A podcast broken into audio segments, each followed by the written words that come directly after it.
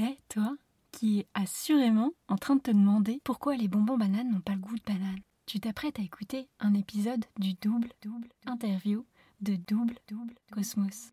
Dans cet épisode, on discute entre autres avec sérieux de fleurs dans les cheveux, de paniers de légumes et de tambours de chaman mais aussi de sanskrit, des feux de l'amour, de spiritualité et de peau de banane. Mais attention, ça envoie du lourd. On parle aussi avec mon invité de son expérience de transe par la danse, son franc-parler, son histoire avec le marché du travail et les jus de tomates, de son amour pour la poésie mystique et comment être triste et trouver ça beau. De quoi faire le plein de clichés et de sagesse, affûter notre esprit critique pour comprendre avant tout que la vérité est sphérique. Ces sujets sans qu'une tête t'intrigue alors viens découvrir comment ils ont une résonance profonde et toute particulière dans l'histoire de mon invité. Double, Cosmos. C'est le podcast qui décomplexe, démystifie, dédramatise le bien-être, tout simplement. Hello, je suis Aurélie, la créatrice de Double Cosmos. Dans la vie, j'accompagne aussi bien les curieux, débutant sur le chemin de la connaissance de soi, grâce à l'Ayurveda, que les experts du bien-être sur la création graphique, vidéo et médias. Si vous voulez en savoir plus, allez découvrir la bande-annonce du podcast et les épisodes solo. Hey Un mardi sur deux à 18h, on se retrouve pour le double interview Fast and Vast. Avec chaque invité, tu peux donc retrouver notre conversation, non pas avec un, mais deux épisodes. Le premier, le Fast Interview, ou comment démystifier le bien-être en 10 Et le second, le Vast Interview, ou comment s'inspirer des success stories ordinaires d'experts bien-être. Dans ce double interview, j'invite des experts à partager avec nous leurs conseils de spécialistes, mais également à nous raconter les coulisses de leur réussite et leurs galères. Tous les détails rocambolesques, incongrus, mais remarquablement inspirants de leurs success stories ordinaires qui font qu'on est tous débutants un jour. De quoi nous décomplexer et montrer que le bien-être, il n'y a rien de plus accessible. Mais laissons place plutôt à l'épisode du jour. Bienvenue dans le vaste interview de Double Cosmos. Aujourd'hui, nous décryptons ensemble comment se détacher des stéréotypes autour de la spiritualité pour retrouver notre intériorité. Pour répondre à cette grande question, j'ai interrogé Lucie Nour Joao. Elle est consultante en Ayurveda et connaît le sujet sur le bout des doigts. Et une dernière petite chose pour ne pas vous tenir en haleine trop longtemps, N'oubliez pas de vous abonner sur votre appli de podcast préféré, de mettre un commentaire cool sur Apple Podcast et 5 étoiles avant de partager cet épisode autour de vous s'il vous a plu. C'est le meilleur moyen de m'aider si vous aimez ce podcast. Un grand merci à vous et bonne écoute. Bonjour Lucie. Bonjour Aurélie. Merci beaucoup d'avoir accepté de partager ta success story ordinaire dans ce podcast. Et si tu te présentais à nous en deux mots, top chrono. En deux mots, je m'appelle Lucie Nourjoao, je vis au Pays Basque, je suis consultante en Ayurveda, j'ai 40 ans et j'ai déjà eu 18 vies. Pour commencer, une question facile. Mais c'est quoi au fait le métier de praticienne Ayurveda? Euh, Cela, je vais te la faire en sanskrit, si ça te va. Hita hitam sukam dukam haistasya hita hitam. C'est-à-dire, euh, l'Ayurveda, c'est la distinction entre le bonheur, le malheur, la vie bonne, la vie mauvaise, la bonne santé, la mauvaise santé. Ça, c'est la définition classique de l'Ayurveda. Donc, c'est extrêmement large. Donc, c'est difficile de te dire consultante en Ayurveda, c'est ça, parce qu'en fait, ça dépend de la personne que je vais recevoir au cabinet, ou ça dépend de l'activité qu'on va avoir. C'est-à-dire que je peux accompagner les personnes dans une maladie euh, physique, dans un trouble mental, ou dans la résolution de choses beaucoup plus profondes. Et concrètement, euh, ça sert à régler quel type de problème intergalactique? En gros, hein. les problèmes intergalactiques, justement, c'est-à-dire absolument tous et au-delà, tu vois. En fait, euh, l'Ayurveda, ça sert à plein de choses. Hyper efficace sur les troubles digestifs, par exemple. Clairement, euh, c'est le truc le plus facile qu'on va faire en Ayurveda. Le plus commun, c'est les troubles digestifs, parce que la médecine allopathique n'a pas vraiment euh, de solution pour beaucoup de maladies courantes aujourd'hui. L'Ayurveda gère assez bien ça, mais ça va bien au-delà de ça, en fait. c'est vraiment une médecine holistique, donc on considère la personne dans sa globalité. Il y a le corps physique, il y a le corps émotionnel, donc on va à la fois parler des déséquilibres du corps, des déséquilibres des émotions, des pensées, du mental, et aussi voir que c'est pas toujours des déséquilibres ce qu'on croit qui en sont. Mais ça, c'est la partie un peu primaire et médicale de, de l'Ayurveda. Mais une fois qu'on a réglé tout ce qui va être une souffrance chez la personne, on va essayer de l'accompagner vers la réalisation de soi, l'emmener vers son intérieur. Et là, nous, aujourd'hui, on va surtout se concentrer sur le problème des stéréotypes qu'on se fait autour de la spiritualité, l'intériorité, c'est ça? Ouais, c'est ça. En fait, il y, a, beaucoup de clichés. Enfin, il suffit, moi, je suis beaucoup sur Instagram, hein, je, communique beaucoup sur Instagram aussi, mais je vois tellement de clichés de la spiritualité, ça, porte une robe, ça, ça, doit avoir un tambour de chaman, là, comme je disais dans l'épisode court aussi. Et je trouve ça super que tu aies cette démarche, en fait, de casser un peu les codes. le bien-être et la spiritualité, c'est pas esthétique, c'est quelque chose de très profond, c'est quelque chose qui n'a pas besoin de se montrer. Et en fait, du moment que ça commence à se montrer, ça devient matériel et c'est l'inverse de l'intériorité. Dans mes 18 vies, là, j'ai rencontré beaucoup de, de, sages, beaucoup de personnes très inspirantes et qui avaient atteint un état intérieur particulier. Et en fait, ces personnes-là, de premier abord, ça se voit pas. Tu vois, le jardinier du coin, souvent les jardiniers d'ailleurs. et finalement, l'accessoire du chercheur spirituel devrait être un panier de légumes plutôt qu'un tambour de chaman. Voilà, la spiritualité, ça se voit pas et ça peut pas vraiment se propager par une esthétique. Et je trouve ça super qu'on en discute un peu d'une autre manière toutes les deux aujourd'hui. Mmh.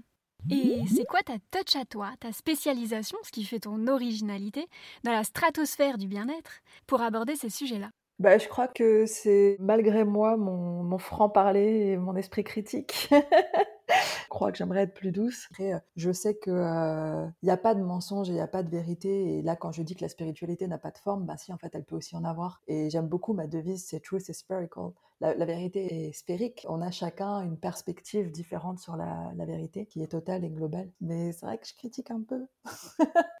et c'est quoi alors ta zone de kiff avec laquelle tu le fais? Les accompagnements, les formations, la communauté? J'ai plein de zones de kiff, mais one-to-one, c'est vraiment pour moi là où on est le plus vrai, en fait. Canon Alors, on va commencer par parler de ton chemin vers la gloire, les strass, les paillettes de l'expert bien-être que tu es aujourd'hui pour que tu nous racontes tes débuts et comment on est tous débutants un jour. Mais avant ça, parce qu'on aime tous les intros qui vendent du rêve, avant de nous raconter plus en détail ton parcours de vie, ta success story extraordinaire, on va s'arrêter 30 secondes sur le souvenir de la première fois où on te parle de tout ça. Est-ce que ton toi du passé en a vraiment pensé?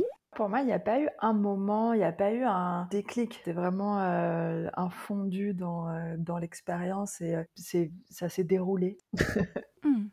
Alors, est-ce que tu peux nous parler un peu plus de ton parcours de vie, ton histoire? Toi, Lucie, à quoi tu ressemblais avant que la spiritualité arrive dans ta vie et avant de trouver l'Ayurveda comme réponse? C'était pas Jojo ou ça allait plutôt bien? Alors j'espère que je suis toujours débutante. J'espère que je serai débutante jusqu'à jusqu'à la fin de ma vie. Et non pas que je ne souhaite pas progresser, mais parce que je, je, veux garder cette idée que je ne sais rien pour pouvoir justement continuer à apprendre. Mais du coup, si je te fais un avant-après, bon, encore une fois, c'était un déroulé, donc c'est pas tout à fait juste de dire avant-après, mais disons qu'avant de commencer mes études en Ayurveda, j'ai eu une période où euh, je vivais à Paris, j'avais un travail euh, très banal de euh, faire beaucoup d'argent pour quelqu'un d'autre que moi et être inquiète du soir au matin, du matin au soir, et les deux en fait, 24 heures sur 24, de est-ce qu'il gagne assez d'argent, monsieur Nestlé, ou pas?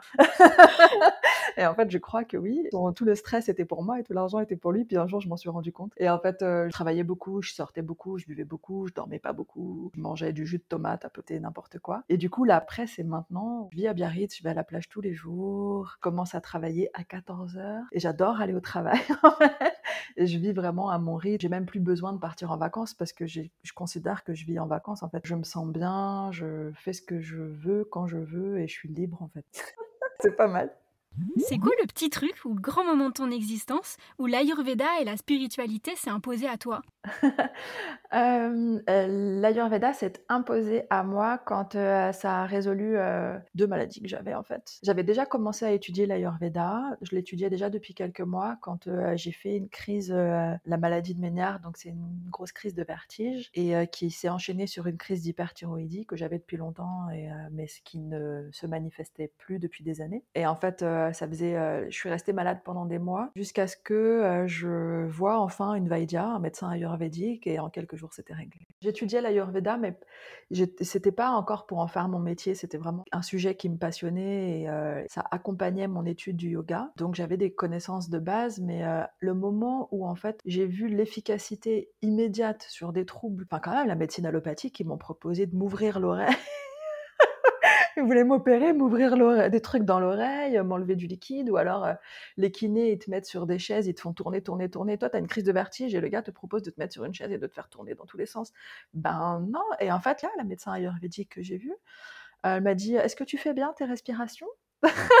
Là, je me suis rendu compte que non, effectivement, je pratiquais pas moi-même ce que je devais, en fait. Je le savais très bien. En fait, voilà, elle m'a dit reprends tes respirations, tu prends euh, cette plante et cette plante. Et vraiment, du jour au lendemain, je me suis sentie super bien, alors que ça faisait sept mois que j'étais malade. Donc en fait, ça m'a convaincu de, du bienfait de cette médecine et de continuer à l'approfondir pour moi. Et en conséquence, en fait, c'est devenu mon métier. J'ai pas cherché à ce que ça devienne mon métier, mais en fait, comme je fais que ça, ben, c'est aussi ma source de revenus. et il y a eu un déclic pour ce changement de trajectoire jusqu'à en faire ton métier quand même, quoi. En fait, j'avais arrêté de travailler il y a un moment, donc quand je vivais à Paris, là, que je travaillais trop, que je buvais trop, là, il y a eu un moment où j'ai arrêté de travailler. En fait, j'avais envie d'arrêter, mais j'y arrivais pas parce que voilà, comme tout le monde, j'étais lancée dans le euh, truc de euh, la carrière, faut gagner de l'argent et euh, comment je vais faire si je gagne plus d'argent, etc. Mais j'avais cette envie et cette peur à la fois et l'univers dans sa grande bonté m'a mis un petit coup de pied aux fesses et j'ai pu partir en fait. Je suis partie, je disais que je prenais ma pré-retraite. J'avais décidé de pas travailler pendant deux ans et en fait pendant ces deux ans, donc de ne rien faire, je suis partie vivre au Portugal, j'étais en vacances en gros. Sauf que du coup, bah, évidemment, tu as du temps et tu remplis un peu ton temps. Mais je le remplissais pas beaucoup. Hein. Mais euh, du coup, je faisais beaucoup de yoga, je lisais beaucoup. Euh. Bah voilà, je suis revenue en fait à euh, ce que j'étais avant de, tomber dans, le marché du travail, en gros. et je suis revenue à l'intérieur, je suis revenue à ma pratique intérieur à respecter mon corps, respecter mon mental, respecter mes besoins, mon rythme. Et en fait, ben, là-dedans, cette immiscée l'Ayurveda très naturellement, puisque du coup j'étudiais le yoga, et l'Ayurveda c'est la sœur du yoga. Et en fait, c'est vraiment par ma curiosité et ma passion pour le sujet, en fait, que c'est devenu mon métier. Mais voilà, encore une fois, c'est une conséquence, c'était pas une recherche. Hum. Et si on rentrait maintenant un peu plus dans l'intimité de tes réussites? Sans filtre, c'est le moment où on décortique les conseils que tu t'appliques toi en tant qu'expert bien-être au quotidien, histoire de passer direct de la théorie à la pratique pour ceux qui veulent se lancer. Alors, c'est quoi la première chose qui faisait pas partie de ton quotidien et que tu as mis en place? Les pranayama, les exercices de respiration ce sera toujours la réponse. qu'est-ce qu'il faut faire? Qu'est-ce que je peux faire si je fais un truc? Qu'est-ce que je fais moi si je dois faire un seul truc? Et qu'est-ce qui m'a sauvé dans la vie? Et qu'est-ce qui sauve les gens dans la vie? La respiration. Il y a différents exercices de respiration. En Ayurveda, en yoga, c'est lié, qui ont différents effets, mais tout simplement la respiration complète, consciente, lente et profonde, par le nez, une inspiration, une longue expiration. Et ça nous sauve de tout. On le fait naturellement en réalité. Quand on est excédé, on souffle quand on est inspiré, on inspire. Quand euh, on a une respiration qui va avec nos émotions, et on sait que c'est la respiration et les émotions sont liées. Une fois qu'on en a pris conscience, on peut réguler euh, l'un grâce à l'autre. Mmh. Qu'est-ce que ça a changé tout ça concrètement dans ta vie? Les incontournables, quoi. Bah déjà ma santé physique et ma santé émotionnelle, attention, ça ne veut pas du tout dire que je suis sage et sereine, mais euh, je suis beaucoup plus euh, apaisée qu'avant. J'ai du recul en fait aujourd'hui sur euh, mes émotions, sur mes désirs, sur ma souffrance, alors qu'avant je sombrais en fait. Je m'identifiais à mes émotions, je croyais que c'était tout. Et aujourd'hui, en fait, je suis pas encore tout à fait capable de faire ça tout le temps, mais c'est vrai que la plupart du temps, j'arrive à m'observer, à avoir des émotions, et c'est extrêmement confortable. Je peux être triste et trouver ça beau depuis un, une perspective extérieure. Trop bien. Et après tout ça, là, ta plus belle réussite pour avoir grave géré dans ta vie, c'est quoi? Ben, c'est de vivre en vacances, hein, c'est ça. Ma plus belle réussite, c'est qu'en fait, euh, je me lève tous les jours avec le bonheur, là. c'est top. Et sinon, euh, comment aujourd'hui la spiritualité t'aide au quotidien? Une journée ordinaire dans ta life, avec tout ça, grosso modo, ça donne quoi? Une journée ordinaire dans ma vie, ça donne essayer de se lever très tôt. Idéalement, je me lève vers 5h30. Hein, je me couche aussi très tôt. Hein. mais j'aime bien voilà, me lever très tôt parce que, en fait, il y a vraiment quelque chose de particulier. Tout le monde a fait cette expérience du silence du matin. Et c'est vrai qu'en Ayurveda, on nous encourage à vivre ce silence du matin. moi, par contre, je me réveille, je suis excitée. Donc, je me lève tôt. et j'ai pas comme ça, théoriquement, je devrais avoir une heure et demie de pratique, de respiration, de posture, etc. Et j'y arrive pas parce que voilà, je me réveille et j'ai envie de faire des trucs. Donc c'est beaucoup plus court, mais je mets ça dans mon quotidien, c'est-à-dire que je me lève tôt, je fais d'abord mon hygiène euh, corporelle et donc je fais euh, cette prise de conscience de mon corps d'abord ensuite mon hygiène corporelle, puis je prie, commence ma journée avec une prière rituelle, ensuite je fais euh, des pranayama, donc des exercices de respiration, puis quelques postures de yoga, et je médite pas le matin, parce que du coup, euh, alors que théoriquement il faudrait si euh, on écoute les préceptes du yoga et de l'ayurveda, donc pour être honnête, je médite pas le matin, je le fais plus tard dans la journée et surtout je le fais le soir. voilà, parce que le matin j'ai envie de me lancer et je me lance comme ça en fait, avec la prière, la respiration, enfin le mouvement en fait. J'aime vraiment prendre mon temps pour vivre. C'est la chose vraiment que mes années de pré-retraite m'ont apprise, c'est qu'il faut prendre le temps de vivre, il faut prendre du temps avec soi, du temps de silence et du temps de n'avoir rien de prévu. Et donc, je commence à travailler que à 14 heures à peu près. Donc, c'est tout ça, c'est pas des contraintes. En fait, c'est ce que j'ai envie de faire dans mon temps libre. Je fais un peu de sport, je fais mes cours de sanskrit, j'étudie mes cours d'ayurveda puisque j'étudie encore. Cuisine, je mange aussi. Je mange que le matin. Moi, après midi, j'arrête de manger. Je lis un livre, je papote avec mes amis. voilà, des trucs comme ça. Et quel conseil perso, du coup, tu t'appliques, qui vibre en toi plus qu'un autre, si tu devais en retenir qu'un qui marche vraiment bien sur toi? C'est la respiration Ujjayi, qui est une respiration en fait où on serre la gorge. En fait, je vais la faire en exagérant, peut-être vous l'entendrez dans le micro.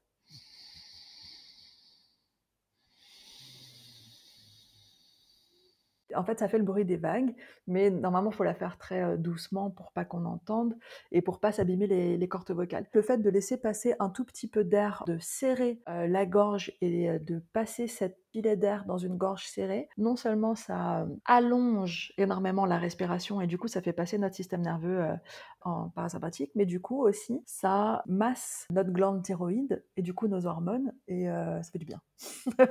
Mmh, c'est quoi ta routine, bien-être miracle, ton petit rituel d'apaisement, de temps juste pour toi? Pour moi, c'est la lecture des textes anciens, de la poésie mystique persane. Je lis presque que ça. quand j'ai besoin de me ressourcer, et du coup, ça veut dire quand on a besoin de se ressourcer qu'on n'est pas bien, et quand on n'est pas bien, c'est difficile de respirer, de méditer et tout ça, là. C'est une illusion de croire que quand on n'est pas bien, il faut méditer. Non, en fait, ça marche pas. Et du coup, pour moi, ce qui fonctionne, c'est la lecture des sages. Ça me fait plonger dans une autre direction. Voilà, la direction intérieure. Trop bien. Ok, si tu le veux bien, rentrons maintenant un peu plus dans l'intimité, des moments un peu plus laborieux, les petites galères quoi, sans filtre et sans jugement évidemment, simplement pour démystifier le statut d'expert inaccessible et montrer que les jours avec et les jours sans, bah c'est normal en fait. Alors vas-y, fais-nous déculpabiliser de parfois juste un peu galérer. L'anecdote jamais dite, le secret inavoué, qui fait que t'es bien terrien et humain avant tout, Allez, à vous. bah ouais, je suis terrienne, je suis normale. En fait, j'ai l'impression de tout dire. Je, j'ai des émotions, je les vis, je les montre un peu trop. Mmh, mais encore une fois, voilà, maintenant, la différence, c'est que j'arrive à, à, en être consciente et à les observer. Mais c'est illusoire de croire, mais surtout d'essayer de faire croire, ce que font beaucoup les thérapeutes, que quand tu es dans le bien-être, tu es bien tout le temps. C'est surtout pas vrai, parce que clairement, la plupart des thérapeutes sont thérapeutes de ce dont ils ont besoin. moi, j'ai beaucoup de psy dans mes clients. Clairement, la plupart des psys sont fous. ils ont des troubles psychologiques, clairement. Ils sont fous mignons, là, tu vois, ils ont des jolis troubles. Mais en fait, je pense vraiment qu'on. Euh, voilà, avant, en fait, on devient thérapeute d'une thérapie dont on a besoin. Et pour moi, c'est le cas. Je ne connais personne qui soit neutre, là, pas de souffrance, et surtout une femme. Mais déjà, c'est beaucoup plus facile de conseiller quelqu'un d'autre que soi-même déjà. Et en fait, c'est ça l'erreur, je crois, que font les thérapeutes. C'est en fait, ils essayent de montrer une image très, euh, très léchée, euh, très euh, je vais dans les bois avec ma robe longue et, et je joue de la musique et je me connecte avec mes sœurs et on a des fleurs dans les cheveux et tout va bien. Et en fait, ça, c'est une erreur parce que du coup, effectivement, ça culpabilise la personne qui n'est pas comme ça. Et en fait, en général, en plus, ces personnes ne sont pas comme ça, déjà. Moi, je crois que le travail, il est plus de se rendre compte justement que c'est normal d'avoir des émotions, c'est normal d'avoir envie de manger du chocolat. Et en fait, quand tu te rends compte que c'est normal, là, tu as moins la culpabilité, donc tu as moins le stress, donc tu as moins envie de le faire aussi, tu vois. Je peux te dire un truc que je fais qui étonne toujours les gens de oh, mais tu fais ça toi? Tous les jours de ma vie depuis longtemps, je regarde un épisode des Feux de l'amour. Alors là, vraiment, c'est le secret inavoué. je m'y attendais pas du tout. Ça fait pas de moi une personne normale pour le coup, tu vois, c'est l'inverse. Ça fait de moi une personne totalement anormale. Ah, ah, j'adore. Et je tiens à souligner ce que tu as dit juste avant aussi parce que c'est exactement pourquoi je fais ce podcast. Donc, merci beaucoup. Merci à toi de le faire.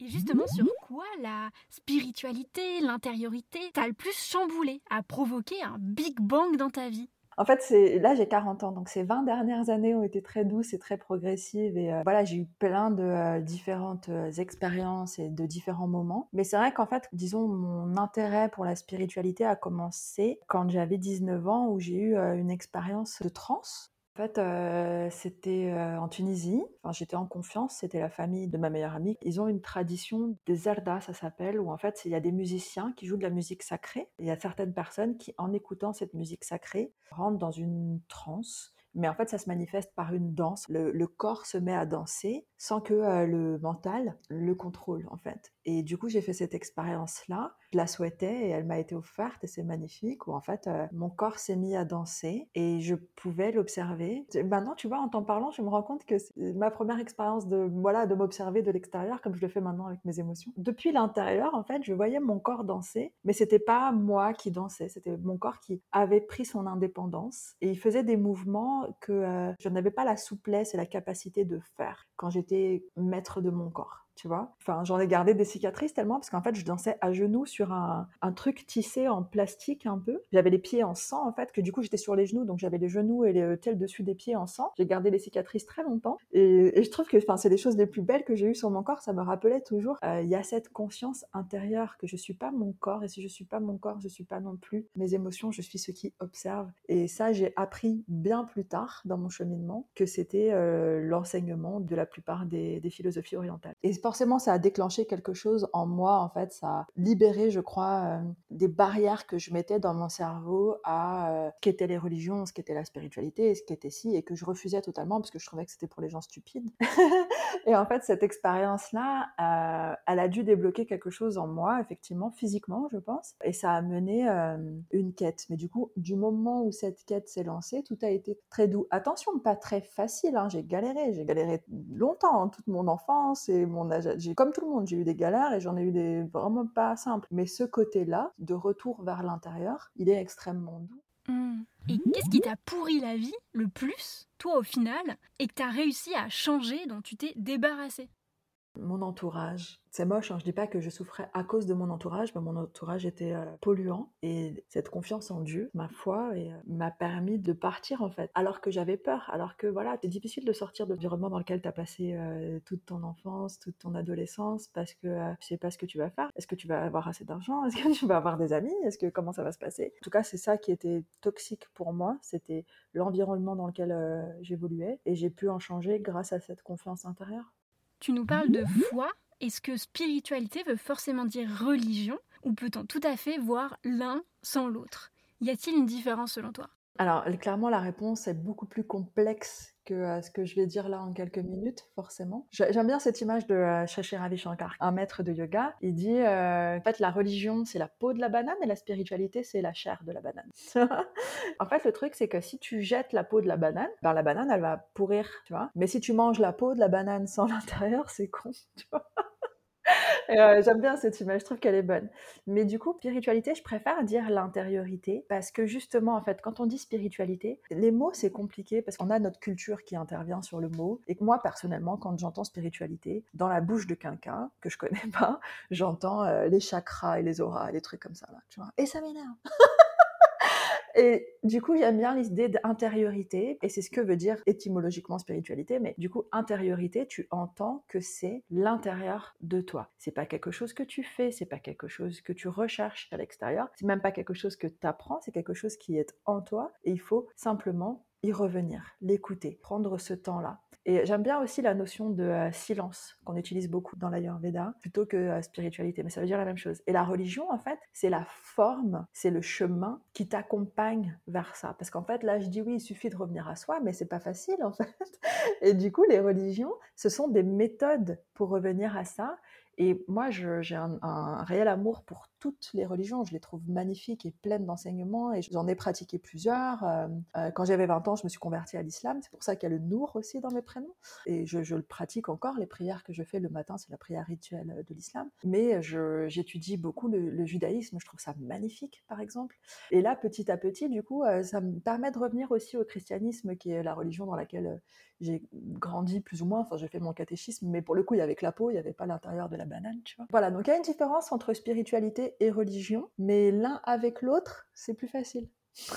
la religion sans la spiritualité, je trouve que c'est dommage, mais ça permet de respecter des normes euh, euh, sociales de euh, ne pas tuer, ne pas être violent, ne pas convoiter la femme de ton voisin et des trucs comme ça. Donc c'est pas mal, en fait.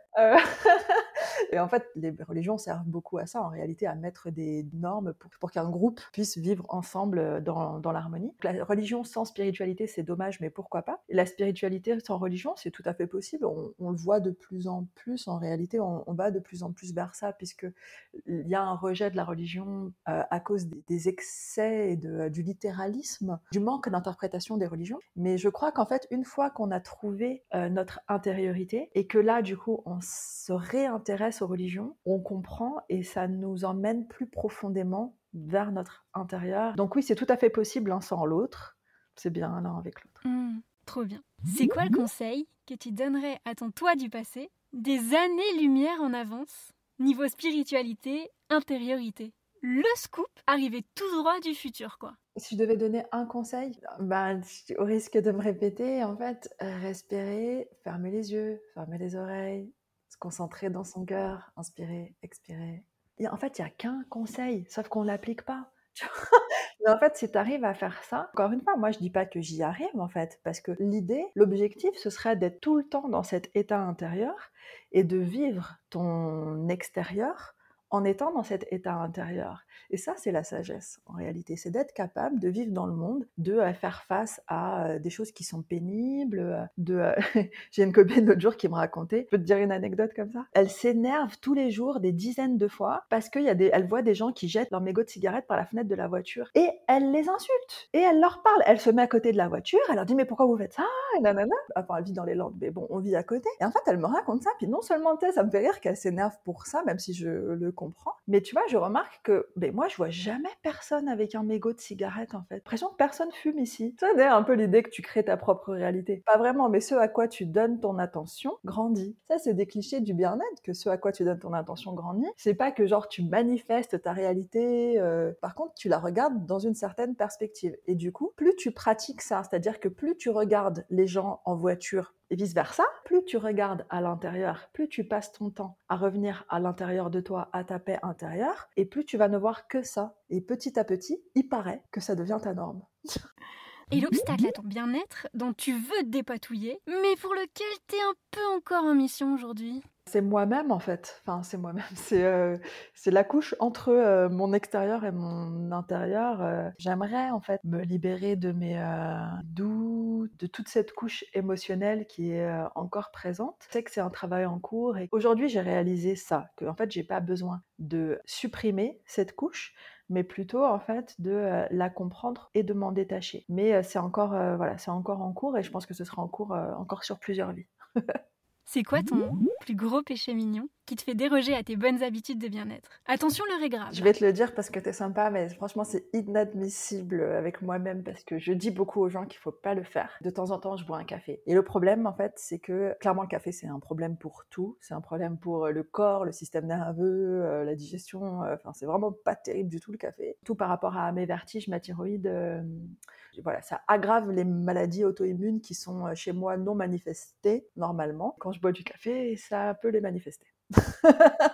J'ai une addiction. Voilà, j'adore le café. En général, j'en bois pas. Et de temps en temps, en fait, tu sais, tu passes devant un café, puis tu sens la bonne odeur de la torréfaction, là, tu vois. Et je me dis, oh, allez, une fois un café, tu vois. j'en bois un, parce que c'est pas grave. Ça, je suis d'accord avec moi-même que c'est pas grave. Tu bois un café de temps en temps, ça va, si c'est vraiment pour le plaisir. Sauf que j'en bois un et tout se passe bien. Je me dis, oh, j'en bois un deuxième, j'en bois un troisième, et je me retrouve à boire du café, euh, ce qui pour la plupart des gens n'est rien, mais je vais boire genre trois cafés dans la semaine. Et en fait, je vais faire ça une semaine, deux semaines, et je tombe malade. Parce que pour le coup, moi, ça éveille des symptômes en moi, comme chez la plupart des gens, sauf que du coup, moi, comme je passe beaucoup de temps à m'observer et que euh, je comprends ce qu'est la bonne santé et comment ça se marche, là, je vois tout de suite ce que ça fait sur mon corps. Et du coup, il faut que je réarrête, et je réarrête. Mais voilà, il y a des fois où je tombe dans le café. ouais.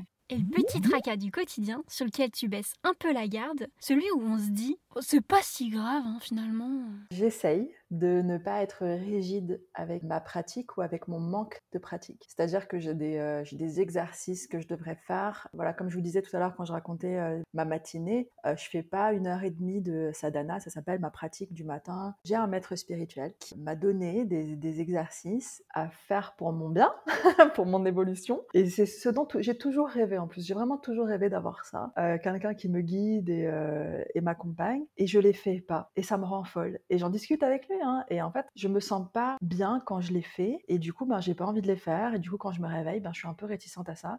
Et en fait, mon exercice, il est pas justement de me forcer à le faire. En fait, là, j'essaye de faire cet exercice-là avec moi-même, de me dire, bon, c'est pas grave, en fait. Sois pas rigide avec ta pratique, puisque c'est tout l'inverse que tu recherches, en fait.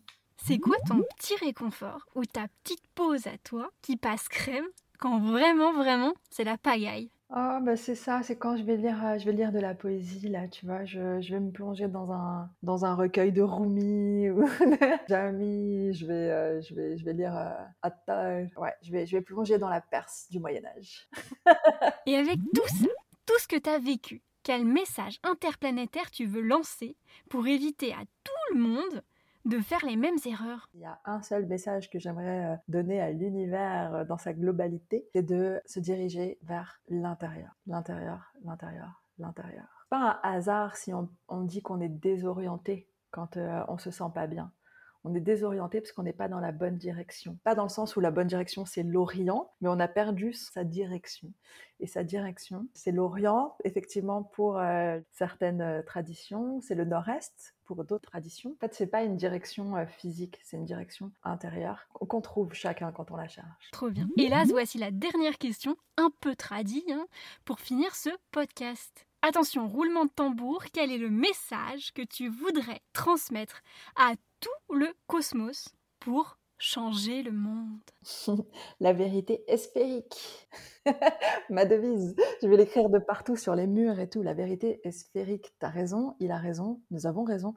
Et en fait, si on rassemble tous nos petits points de vue, on se rapproche du sens et de la vérité. Trop bien. Alors une dernière petite chose avant qu'on se quitte, est-ce que tu peux nous rappeler où les auditeurs peuvent te contacter ou retrouver tout ton travail? Je mettrai les liens dans les notes de l'épisode. Le plus facile, c'est Instagram, ayurveda.pays basque. Mon site internet, c'est ayurveda-au-quotidien.com. Super. Merci beaucoup, Lucie. Merci à toi, Aurélie. Merci beaucoup de m'avoir donné l'opportunité d'en parler sur un ton différent, surtout. Et ça, pour moi, c'est important. Merci. Et merci à toi d'avoir partagé en toute transparence avec nous ici cette magnifique success story ordinaire. Hey L'épisode touche à sa fin. Si tu as aimé ce podcast, merci de lui mettre un commentaire cool sur Apple Podcast et 5 étoiles avant de partager cet épisode autour de toi. C'est le meilleur moyen de le faire connaître.